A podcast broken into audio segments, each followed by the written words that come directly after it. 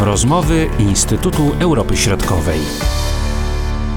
Przed mikrofonami Marcin Superczyński. Witam Państwa. Nowy rok rozpoczął się od politycznego tsunami w Estonii. Chodzi o podejrzenie korupcji wśród członków rządzącej partii Centrum, co spowodowało, że do dymisji podał się premier Juri Ratas. Śledztwo prowadzone przez prokuraturę dotyczy możliwego przyjęcia łapówki od firmy deweloperskiej za zgodę na udzielenie wielomilionowego kredytu. Afera korupcyjna z pewnością uderza w wizerunek Estonii jako państwa o wysokich standardach demokratycznych. Jednak podjęcie decyzji o dymisji rządu już na tym etapie postępowania jest pozytywnie oceniane przez obserwatorów estońskiej sceny politycznej, zauważa kierownik zespołu Bałtyckiego Instytutu Europy Środkowej dr Aleksandra Kuczyńska-Zonik. W środę Juri Ratas, reprezentujący partię Centrum, e, czyli premier, ogłosił rezygnację ze stanowiska w związku z podejrzeniem prokuratury o działania korupcyjne.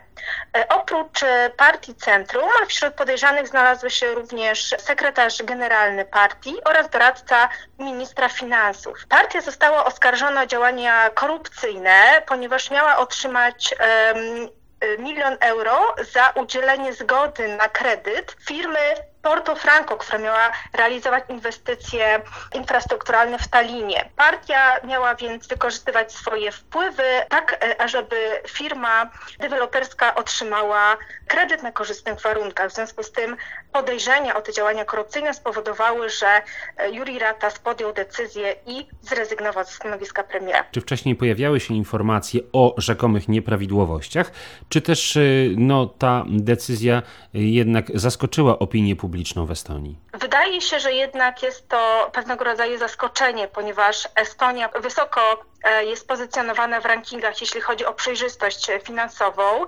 E, na przykład w rankingu Corruption Perception Index jest pozycjonowana na 18 miejscu. Tutaj e, dodam tylko, że Litwa znalazła się na 38, a Łotwa na 44, czyli to oznacza, że jednak właśnie ta transparentność jest cechą charakterystyczną dla Estonii. Ta korupcja może być cechą również dojrzałych, e, dojrzałych, rozwiniętych e, państw e, demokracji. Jeśli chodzi już o przykład Estonii, to tutaj warto zwrócić uwagę na to, że Porto Franco, która, której udzielono kredyt na korzystnych warunkach, już wcześniej przekazywała darowizny na działalność partii. W związku z tym te związki między partią Centrum a tą konkretną firmą były już wcześniej. Jednak, co jest również ciekawe, E, wydawałoby się, że koalicja nie przetrwa.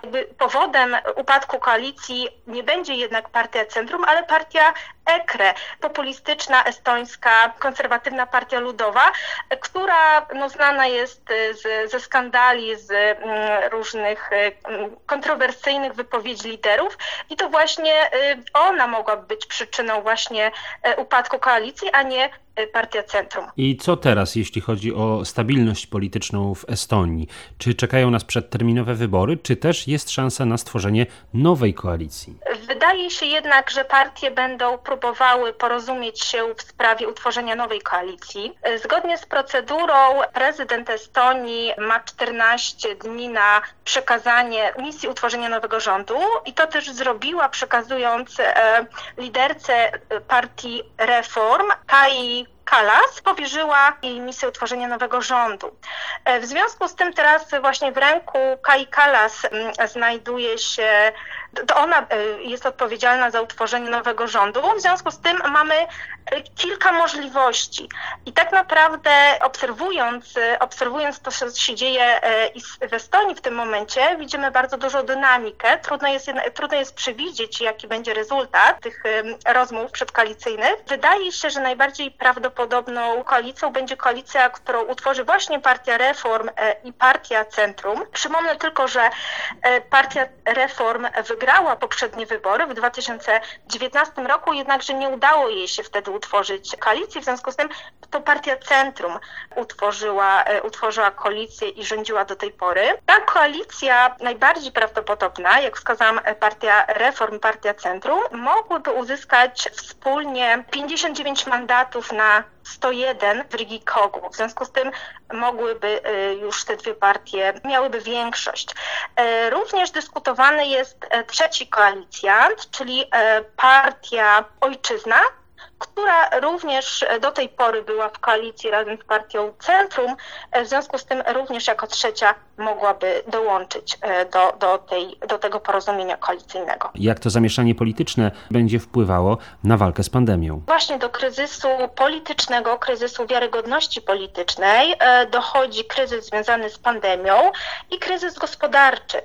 I rzeczywiście jest to trudna sytuacja, z którą Estonia będzie musiała się zmierzyć. Jednakże decyzja premiera, czy decyzja mm, Ratasa o rezygnacji jest oceniana pozytywnie w społeczeństwie jako właśnie poniesienie odpowiedzialności za, za ta, całą sytuację. Jeśli chodzi o pandemię, to trudno ocenić, e, mm, w jaki sposób, e, no, jak pandemia wpłynie na stabilność e, gospodarczą i polityczną. Natomiast wydaje się jednak, że te prognozy mm, są lepsze niż początkowo jeszcze nawet na jesień wskazywano. E, w związku z tym no, szybkie decyzje o tworzeniu koalicji rządowej na pewno przyczynią się do właśnie większej sta stabilności. W tym momencie wszelkie dyskusje polityczne nie dotyczące pandemii, nie dotyczące kwestii gospodarczych, no będą, będą negatywnie wpływać na, na stabilność polityczną państwa. Stworzenie koalicji może również wpłynąć na najbliższe wybory E, prezydenckie w Estonii, które e, będą miały miejsce w tym roku, w 2021 roku. I dla przypomnienia tylko dodam, że wybory prezydenckie nie są bezpośrednie, e, a wybierają je właśnie członkowie parlamentu estońskiego. W związku z tym te partie również, które utworzą koalicję, będą miały istotny wpływ na to, jacy kandydaci będą proponowani i w jaki sposób będą te wybory prezydenckie przebiegać. Mówiła dr Aleksandra Kuczyńska-Zonik. Marcin Superczyński, do usłyszenia. Były to rozmowy Instytutu Europy Środkowej.